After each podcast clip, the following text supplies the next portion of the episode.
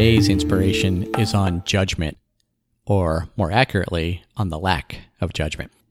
Imagine a day with no judgment, just an in-the-moment acceptance of everything that occurs. No matter what other people say or do to us, let them be as hateful and as vicious as they may, and we all know people like that. They can't affect our calm presence unless we choose to throw peace away. No matter what's going on with our body or other bodies that we care about, we can gently accept the isness of each moment, recognizing that we are not these bodies. When we let go of judgment, we return to our right mind of love, where peace infuses every encounter. For today and every day, we can heed this guidance from A Course in Miracles.